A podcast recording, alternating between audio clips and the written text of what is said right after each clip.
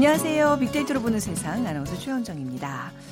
살면서 세대 차이라는 말 자주 하게 되죠. 자녀들과 또 직장 선후배 사이에서도 종종 등장하는데요.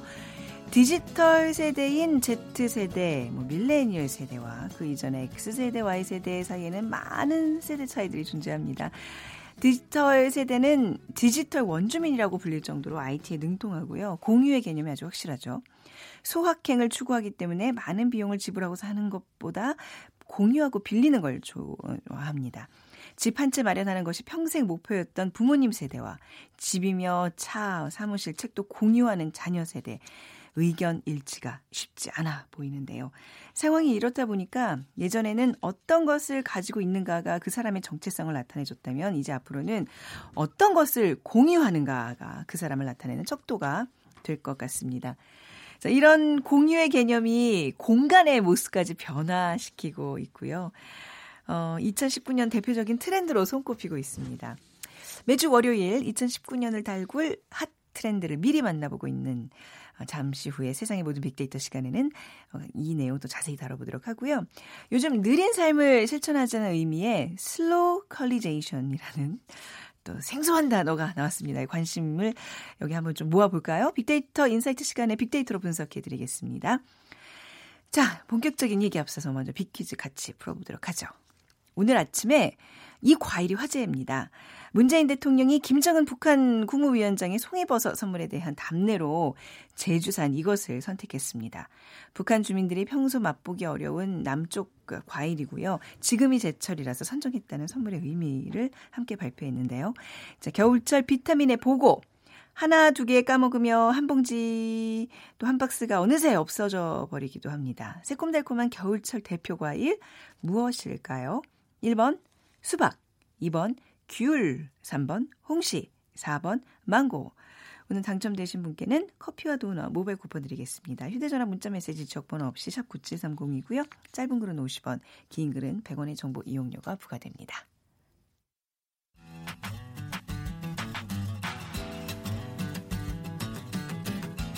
마음을 읽으면 트렌드가 보인다.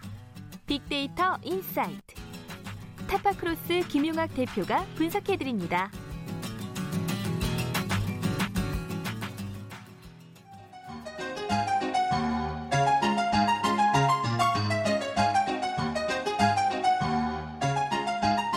대표님, 팀장님, 월요 모임 준비 다 됐습니다. 다들 오세요. 좋은 아침입니다. 주말 다 잘 되셨나요? 네. 어, 어, 우리 온유 씨가 제일 잘 보낸 것 같네요. 아, 어디 뭐 단풍이라도 보고 왔어? 내장산? 속리산? 어, 요즘 단풍 너무 좋잖아. 아, 그렇게 멀리 가지 않아도 좋은 데가 많아요. 어디 갔다 왔는데? 요즘 어. 맨날 핫한 데에만 가더니 이번에 어디 갔어? 음, 아니요, 팜핑하고 왔어요. 에? 캠핑은 아는데 팜핑은 뭐예요? 팜. 농촌에서 캠핑을 하는 거죠. 농촌 체험도 하면서 자연도 즐기고 맛있는 것도 해먹고요. 음, 아~ 자, 여기 이것도 좀 드세요. 어, 뭐야? 오, 감이네? 오, 나 나이가 들수록 감이 진짜 좋던데. 오, 맛있다. 직접 딴 거라서 음. 더 맛있죠? 음, 정말 대단한데? 근데 네. 그런 데가 있는 거야? 네, 요즘 도시 호텔에서 즐기는 호캉스도 인기고요. 또 농촌에서 즐기는 팜핑, 팜캉스도 인기예요. 어, 그렇죠. 멀리 가지 않으니까 힘도 덜 들고 행복도 크고 재미도 있고. 야 이거 완전 소확행인데요? 그렇네. 내가 은근히 그 운전하는 거 싫어하거든. 우리 아들 데리고 가까운 서울 근교에서 농촌 체험하면 진짜 좋겠다. 저도 어. 친구들이랑 겨울 되기 전에 팜핑하면 한번 가야겠는데요, 이거? 아 대표님, 저 소원이 있는데. 어 뭐예요, 은유 씨? 아, 네, 저처럼 소확행 즐기는 사람들은요. Farmping 다음 단계가 한 달 살기거든요. 저 어떻게 한 번만 보내주시면 안 될까요? 음, 요즘 느린 삶, slowcalization이 유행이죠. 네. 그런데 일은 좀 빨리 해놓고 생각해 볼까요? 아, 대표님, 회사에서는 옛날 사람.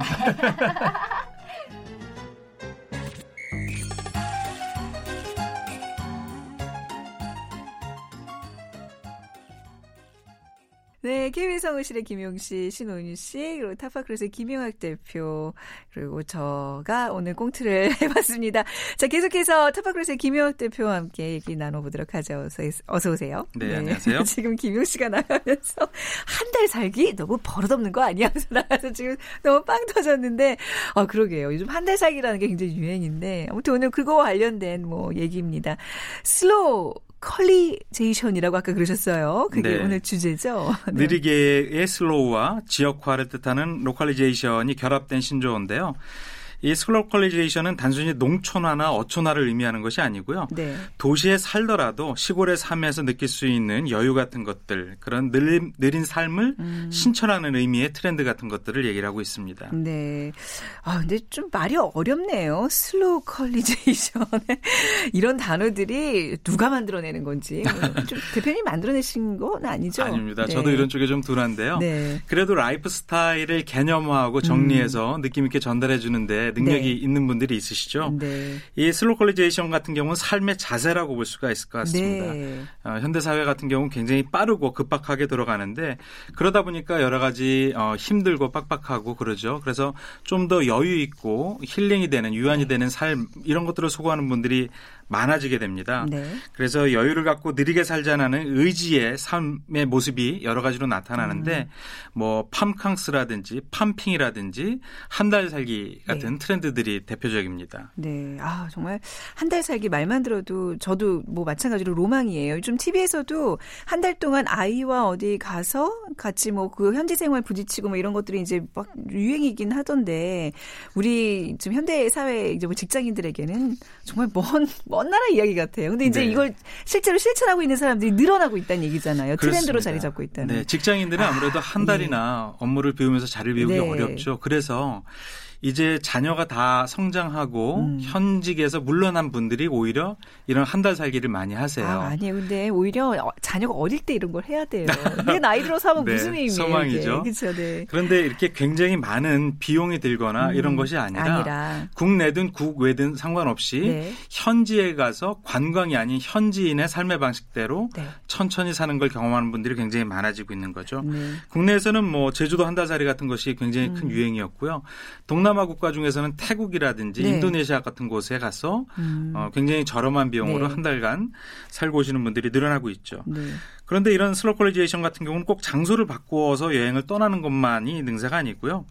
뭐 마음에 드는 카페 가서 따뜻한 라떼를 마시는 모습이 있을 수도 있고요. 네. 잠들기 전에 오늘 하루를 마무리하는 일기를 쓰는 모습일 수도 있고요. 네. 어, 또 네. 굉장히 1년에 한 번씩 소비자들이 굉장히 많이 참여하는 대회가 있는데 멍때리기 대회 아, 아시죠? 네네. 멍때리면서 시간을 보내는 것도 이런 느리게 살기 한 방편일 것 같습니다. 그냥 사례만 들어도 이렇게 탄식이 나온 거 보니까 지금 제가 거기에 굉장히 갈증을 느끼고 있는 것 같아요. 그렇습니다. 이런 아, 어, 느리게 네. 살기의 slocalization이라는 이름만 용어만 떠올려도 힐링이 되는 느낌들이 있는 거죠. 네. 자, 빅데이터 상에서는 이런 slocalization 어떻게 사람들이 얘기를 하고 있을까요? 네, 지난 어, 2017년 11월부터 지난 10월까지 1년 동안의 조사를 해봤는데요. 가장 많이 등장한 키워드 중에 하나가 경험이었습니다. 네. 그러니까 다양한 문화 생활을 경험하면서 이런 slocalization을 실천하는 소비자들의 인식이나 경험이 나오고 있고요.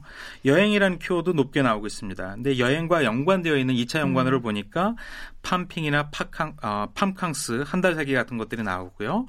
휴식과 같은 키워드도 높게 자리 잡고 있습니다. 네. 근데 이런 slocalization으로 인해서 실제로 농촌이나 어, 농가 체험이 많이 소비자들한테 실천되고 있는지를 알아보기 위해서 버즈량을 체크를 해보니까요. 실제로 지난 2년간 꾸준하게 이런 농촌 체험과 관련된 글이 증가를 하고 있는 것들을 살펴볼 수가 있었고요. 네. 이런 농촌 체험이 꼭 성수기에만 벌어지는 것이 아니라 1월과 2월과 같은 비수기 시즌에도 어, 높게 자리 잡고 있었습니다. 음. 2017년 1월과 2월보다 2018년 12월, 1월, 2월 동안 보니까 약 20% 이상 언급량이 증가된 것으로 나타나고 있습니다. 네, 제가 최근에 이제 어뭐 이거와 관련된 이제 나레이션을 해가지고 이제 유심히 봤는데 그 농촌 학교라 그래서 아이들을 그렇죠. 이렇게 부모가 같이 갈 수 없는 상황이 많으니까 아이들을 아예 농촌에 보내는 거예요. 그러면 이제 도시에서 온 아이들을 뭐 본인이 직접 케어해주거나 아니면 뭐 그 같은 마을에 있는 할머니 댁에 할머니 할아버지 댁에 보내서 그곳에서 학교를 다니게 하는. 근데 아이들에게는 정말 자기 눈으로 농사 짓고 뭐 수확하고 이런 걸 보면서 그 정말 이루 말할 수 없는 소중한 경험을 쌓는 그런 시간들이 요즘 또 부모들 사이에서 또 유행이라고 하더라고요. 맞습니다. 그럼 뭐 일맥상통하는 트렌드네요. 네. 네, 기성 세대나 저처럼 음. 농촌 출신 어, 분들은 네. 쉽게 공감하실 거예요. 농촌 생활이 주는 정서적 안정감이라든지 네. 경험이 삶에 굉장히 큰 의미가 있거든요. 네. 그래서 어린 자녀들한테 그럴 수 있는 안전하고 쾌적한 음. 환경 프로그램이 있으면 적극적으로 추천하고 실천할 만하죠. 네. 최근에는 6차 산업이 또 많은 관심을 얻고 있는데요. 6차 산업이요. 네, 이름이 생소하실 수도 있는데 4차에서 갑자기 6차를 건너뛰었어요. 네. 예, 농업 기반의 생산이나 제조 서비스가 하나로 뭉쳐져서 이루어지는 산업을 얘기를 합니다. 음, 네. 우리가 농업 그러면 그냥 네. 벼농사나 밭농산 같은 것만 생각을 하는데 실제로 농업과 관련된 것들을 진행하고 그것을 최종 유통 단계를 통해서 판매하거나 네. 또 부가 서비스 같은 것들을 한꺼번에 운영하는 형태의 산업이 아. 앞으로 각광을 받을 수가 있게 되는 거죠. 네. 사례를 말씀드리면 조금 네. 더 이해가 쉬우실 텐데요. 지난 4월에 개장한 어, 농촌형 테마 공장이 있습니다. 아, S 농장이라고 하는데 여기는 전북 고창에 있는 공간인데요. 네. 체험 교실이나 뭐 동물 농장, 공방, 음. 레스토랑 뭐 이런 것들이 다 네. 한꺼번에 이루어져 있어서 가족이나 연인 단위의 관, 관람객들한테 굉장히 큰 인기를 음. 네. 얻고 있다라고 합니다. 그리고 비슷한 형태의 낙농업들도 어, 음. 인기를 얻고 있는데요.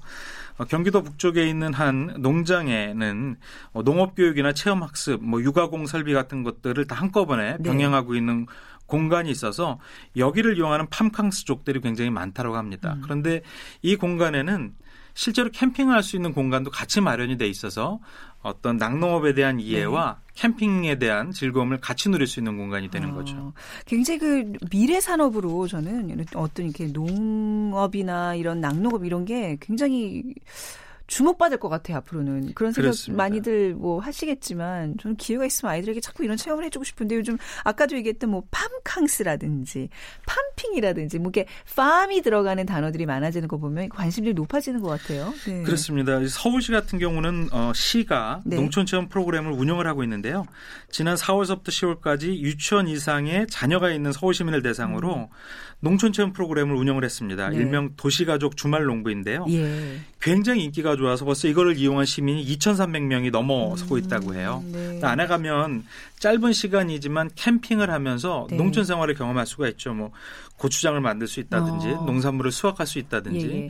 저희 아기 같은 경우도 이 과일을 따는 것에 지금 매료돼 있는데 네. 온갖 종류의 과일을 따는데 즐거움을 네. 누리고 실제로 그런 나무를 보면서 어떤 곤충이 맞아요. 자라는지 네. 어, 나무를 아프게 해서는 안 된다는지 음. 이런 교육들이 현장에서 이루어지거든요. 네, 네. 그래서 굉장히 좋은 기회인 것 같습니다. 아주 짧지만 뭐 딸기 따기 체험, 귤 따기, 사과 따기 저희도 네. 이제 이렇게 시켜봤는데 그 얘기를 계속해요. 이제 좀 맞습니다. 나이 들어서도 아 아이들에게 이런 기회, 뭐 경험의 기회 줄 수 있는 거 굉장히 소중한데 말이죠. 근데 뭐 이게 단순히 기회 차원이 아니라 제가 아까도 말씀드렸다시피 굉장히 교육적으로 미래 산업 적으로도 굉장히 좋은 것 같습니다. 근데 이런 농장과 관련된 일상이 아니라 뭔가 좀 다른 것들이 있을까 요? 네. 네. 대표적인 것이 일명 한 달 살기입니다. 네네. 그러니까 자기가 삶에 살고 있는 공간뿐만 아니라 그런 공간을 조금 옮겨서 국내나 음. 국외에 네. 다른 공간에 가서 지금 오늘의 삶을 되돌아보는 시간을 갖게 음. 되는 것이죠. 네. 그러다 보면 자연스럽게 힐링이 될 수밖에 없고요. 관광하고는 굉장히 맥락이 다른. 예, 경험을 하게 되는 겁니다. 음. 해외에서는 이미 우리가 다 알고 있는 것처럼 뭐 조용하게 삶을 지키는 모습의 프랑스 au calme이라든지 au calme. 아니면 뭐 lagom이라든지 lagom, hygge라든지 hygge. 이런 용어들을 다 알잖아요. 그러니까 현대 생활이 굉장히 빠르고 각박할수록 쉬어가는 형태의 라이프 스타일들이 일어나고 있고요. 그런 것들이 단순히 관광이 아니라 네. 예, 전혀 다른 라이프 스타일을 경험할 수 음. 있는 곳에 가서 예. 한 달이라도 살고 뭐 정화하고 오는 형태의 아. 예, 삶들이 많아지는 거죠. 아, 이런 얘기하면 자꾸 이렇게 본능적으로 아 이러다 아니 이 대표님도 굉장히 바쁜 일상에서 한 달 살기 얘기만 들어도 너무 가슴이 설레지 네. 않나요? 제 가까운 친구 중에 네. 에, 부부가 이제 아내가 교사인 친구가 있는데 예. 최근에 들었던 부러움 중에서 가장 큰 것이 그 네. 친구의 이 경험이었습니다. 어, 다른 나라의 굉장히 소도시에 가서 네. 대단한 관광 컨텐츠가 있지 않았는데 네. 충분히 에, 음. 마음과 몸을 정화하고 힐링을 네. 하고 왔는데 그 경험담이 바로 제가 살아가고 싶은 거죠. 네, 우리는 언제 가능할까요? 자, slocalization 이제 천천히 이렇게 뭔가 이렇게 즐기는 어떤 요즘 사람들의 트렌드를 좀 살펴봤는데 아, 이게 정말 그냥 이상향으로만 끝나지 않고 많은 사람들이 좀 누렸으면 좋겠어요. 네. 뭐 결정을 하면 그때부터 시도하는 거니까요. 네. 모두를 다 가질 수는 없지만 네. 내일을 살기 위해서 오늘 가장 현명한 선택이 한번 음. 쉬어가기가 아닐까 생각을 해봅니다. 그렇죠. 앞으로도 이제 이것과 관련된 어떤 산업들도 많이 좀 나오겠네요. 네, 그렇습니다. 네. 자, 오늘 좀 마음만으로도 아니면 좀 더 약올르나? 저는 반반인 것 같습니다. 오늘 좀 느리게 사는 경험들 또 얘기로 나눠봤습니다. 타파크로스의 김용학 대표였습니다. 감사합니다. 감사합니다. 헤드라인 뉴스입니다. 문재인 대통령이 아세안 관련 정상회의와 아시아 태평양 경제협력체 정상회의 참석을 위해 내일 출국합니다. 대법원 강제징용 배상 판결 등에 대해 일본 정부 등이 강하게 반발하고 있는 가운데 소송 대리 변호인단이 신일본 제철을 대상으로 한 재산 압류 의사를 재확인했습니다. 일본 정부가 강제 동원 배상 판결과 관련해 피해자들의 명칭을 구조선반도 출신 노동자로 일원화하기로 했다고 NHK가 보도했습니다. 소상공인 결제 수수료 부담을 낮추기 위해 정부와 서울시가 다음 달 시범 사업을 시작하는 제로페이에 18개 금융회사 등이 참여하기로 한 가운데 비시카드와 카카오페이는 참여하지 않기로 했습니다. 지금까지 라디오 정보센터 조진주였습니다.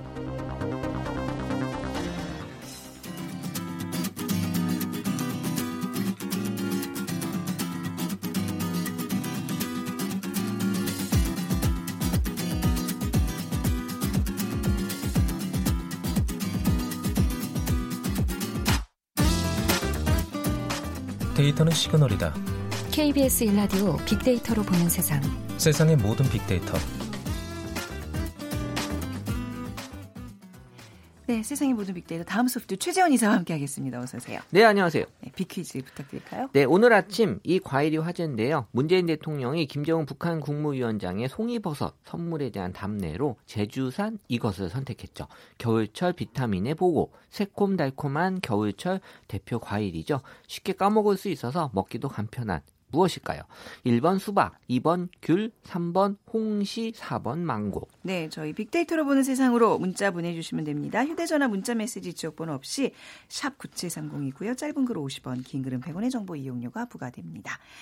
지난주부터 매주 월요일 이 시간에 이제 2019년 핫 트렌드를 미리 만나보고 있습니다. 우리 최재현 이사님이 말씀하셨다시피 11월은 한 해를 정리하는 게 맞고 맞아요. 12월은 내년을 내다보는 아니죠. 게 아니 반대 반대군요.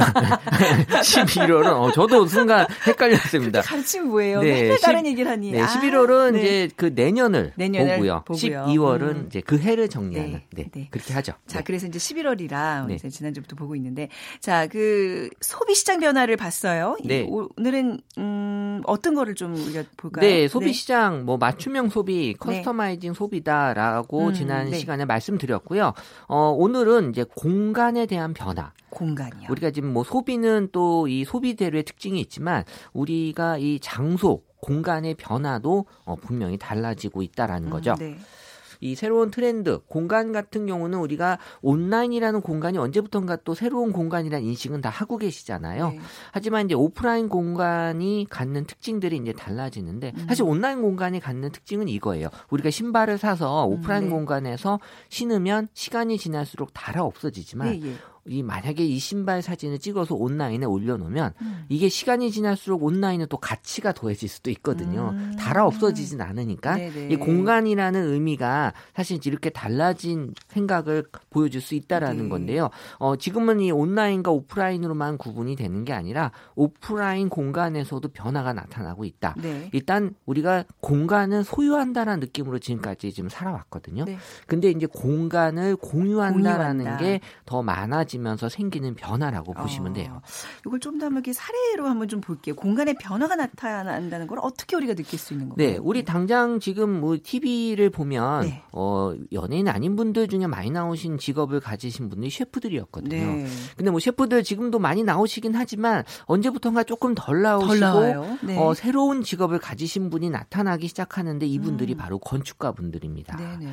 그래서 이 건축가 분들이 이 시대에 어, 두각을 나타내는 이유가 음. 공간이 변화되기 때문이다. 일단 소유의 공간에서 공유의 공간으로 바뀌기 때문에 네. 이, 이 건물에 있어서의 변화도 생기는데 일단 집 에 대해서 보게 되면 네. 현대인들에게 집은 이제 생존이잖아요. 네. 일단 먹고 자고 어, 이런 곳이 어, 집의 어떤 의미라면 지금은 이제 사실 집에서 먹고 자는 걸로 끝내시는 분들보다는 음. 약간 쉬고 노는 공간으로 네. 언제부턴가 이 집이라고 하는 공간이 나에게 즐거움을 공, 해주는 공간으로 변화가 되고 있었죠. 네. 저는 개인적으로 굉장히 존경하는 그 직업군이 건축인 아, 건축가들인데 건축 예술이잖아요. 어, 인문학적인 어떤 그런 소양과. 예술과 또 뭐 기술적인 것과 모든 걸 다 이렇게 섭렵해야 되는 종합 구성의 종합 예술, 종합 네. 예술이잖아요. 근데 우리는 아파트에 살다 보니 건축가랑 친해질 기회가 없는 것 같아요. 그렇지 않아요? 그쵸. 뭐 자기 좀 집을 짓고 이래야 뭐 건축가와 뭐 대화도 나누고 도움도 받고 이런데 맞아요. 별로 그럴 일이 없는데 구체적으로 뭐 우리가 앞으로 건축가한테 뭐 주목할 만한 이유가 있을까요? 어, 일단 뭐 아파트에 산다 하더라도 네. 그 안에서도 일단 변화를 추구할 수는 뭐 있는데 그럴 수는 있지. 이 네. 나만의 공간을 음. 뭔가 즐기고 싶을 때 네. 또 일단 집이라는 곳이 가장 또 적합한 곳일 수밖에 없잖아요. 그렇죠. 네. 어, 지금 이제 반려동물 또 반려식물에 대한 관심이 지금 음, 높아지면서 네. 일단 인테리어 변화. 지금 반려견 키우고 계시잖아요. 저희 두 마리나 키우고 있습니다. 맞아요. 네네. 그래서 일단 음. 인테리어가 신경을 써야 되는 게 바닥 공사, 반려견. 아, 예, 그럴 수 있겠네요. 어, 네. 지금 우리 이 문화에서는 바닥이 음. 미끄럽기 때문에 이 네. 반려견들이 겪는 고통 중에 하나가 이 슬개골 탈구라고 그거 다 어, 아시네. 어, 어, 다리가 하잖아요. 또 휘어요, 애들이. 그렇기 때문에. 근데 네. 이 서양은 또 이 카페, 카페 문화니까 문화가, 네. 이 어, 반려견들이 이런 거에 대한 또 음, 고통은 없는데 한국은 어, 이렇기 때문에 반려견을 또 많이 키우거나 또 사랑하시는 분들은 이 바닥 공사를 음, 또 한다고 네. 하고요.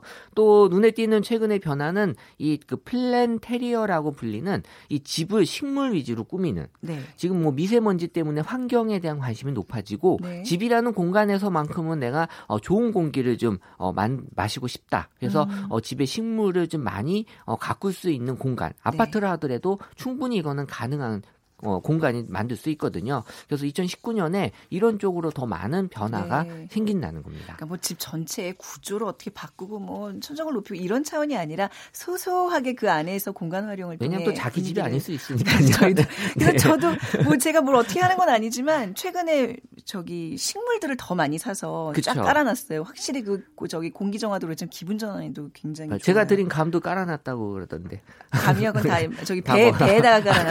그런가요? 네. 그러니까 이제 예전에는 베란다를 이렇게 확장을 해서 집을 마루를 넓혔었다면 요즘은 바- 반대로 베란다를 좀 활용을 해서 그쪽에 식물을 많이 키우고 이런 분들이 많더라고요. 네, 오히려 이제 확장보다는 음. 사실 베란다라는 것보다 좀 고급 표현이 이제 발코니. 아, 아, 베란다라 그럼 되게 좀 약간 좀 느낌이 다른데 발코니 어. 그러면 왠지 좀 달라 보여요. 뭐 뭔가 다르다고 들었는데 발코니, 베란다, 뭐 테라스 뭐 약간씩 다른 의미가 그쵸. 근데 뭐. 어쨌든 뭐 네. 베란다의 의미가 가장 전달은 빠르긴 음, 해요. 네. 왜냐하면 또 아빠들은 집에서 보면 이제 자기 방이 없는 게 또 아빠일 수 있, 있어요. 네. 다른 식구들에 비해서.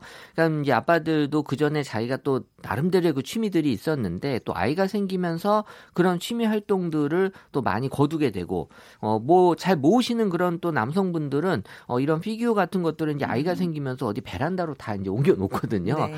그러니까 이런 것들이 뭔가 아빠들에게 일어나는 어, 변화이면서 동시에 이제 베란다를 좀 다른 용도로 좀 바꾸고 싶어 하는 needs들이 생기고요. 네. 단순히 이제 용도를 바꾸는 거를 넘어서 이제 시공까지 음. 그러면서 이제 베란다가 어느 정도 좀 어, 공간이 생기면 이제 홈카페를 어, 만들려는 분들이 생기는 거죠. 홈카페, 네. 네, 그래서 이제 홈카페를 제대로 들- 즐기려면 이제 커피 머신이 좀 좋아야 되고요. 그리고 또이 네. 블루투스 스피커는 또 필수 네. 어, 안에 있어야 돼요. 블루투스 스피커도 아시겠지만 또 이 가격 차이가 많이 납니다. 엄청나죠. 네, 그래서 네. 이런 것들이 또 뭔가 나의 어떤 공간을 꾸미기 위해서 투자해야 되는 것 중에 하나의 품목이에요. 돈이 은근히 많이 드네요. 지금 얘기 들어보니까. 네. 그죠? 근데 특히 이제 주 52시간이 정착이 되면서 그 이제 뭐 집 내부 이런 것도 그렇겠지만 공간 직장에서의 어떤 그 공간도 내가 좀 변화시켜야 되겠다는 생각이 좀 드는 것 같아요. 어떻게 그 아 우리 최재현 이사님 사무실 한번 가본 적이 있는데 네. 거기가 조금 새롭게 뭔가 시도를 하는 것 같아요. 왜냐하면 네. 이제 저는 그 전에도 말씀드렸지만 워라벨이라는 표현보다는 네. 이 워라하 work and life harmony를 좀 음. 맞추는 게 좋겠다. 사실 일과 이 어떻게 보면 휴식을 칼로 자르듯이 네. 나누기가 쉽지는 않잖아요. 네. 또 저희 회사는 이 재택근무라는 걸 하기 때문에 네. 집에서도 직장에서도 분명히 일을 하거든요. 그러니까 이런 것들을 좀 구분을 좀 적게 해주기 위해서 이 직장이라는 공간을 좀 최대한 쉬는 공간으로 만들려고 하고 있고요. 직장을 쉬는 공간으로 만든다. 네. 굉장히 사고의 전환인데요. 네, 그래서 이제 저희 그 지하 1층 같은 경우에 이제 네. 공사가 끝났는데 네. 어, 이 당구대랑 이런 것들을 좀 갖다 놨어요. 네. 그리고 약간 카페처럼 분위기를 만들어서 이용을 해요 직원들이? 어, 이제 공사 끝났으니까 아, 봐야죠. 네. 치보일 텐데. 네네. 그래서 어쨌든 좀 시도를 해보고 있고 네네. 그러면서 일을 좀 뭔가 편하게 할 수 있는 걸 만들어 주자. 음. 근데 뭐 더 중요한 건 이제 나가고 싶겠죠. 6시 네. 이후에 굳이 또 거기서 앉아 있을 네. 필요는 없으니까. 그래서 지금은 이제 뭐 밀레니얼 세대 중심으로 1교시, 2교시라는 표현을 많이 씁니다. 음. 그래서 1교시까지는 6시고 2교시는 이제 새로운 우리가 과목으로 치면 네. 과목이 달라져야 되잖아요. 네. 2교시 과목은 내가 좋아하는 과목 선택 과목이에요. 네. 그래서 체육이 될 수도 있고 음악이 될 음, 수도 있고 음, 미술이 될 수도 수업 같은 그렇죠. 네. 그렇기 때문에 어뭐 집에 가시는 분들도 있지만 네. 이제 집을 가기보다는 어 새로운 그런 오프라인 모임들이 좀 많이 활성화될 것 아, 같다는 거죠. 네.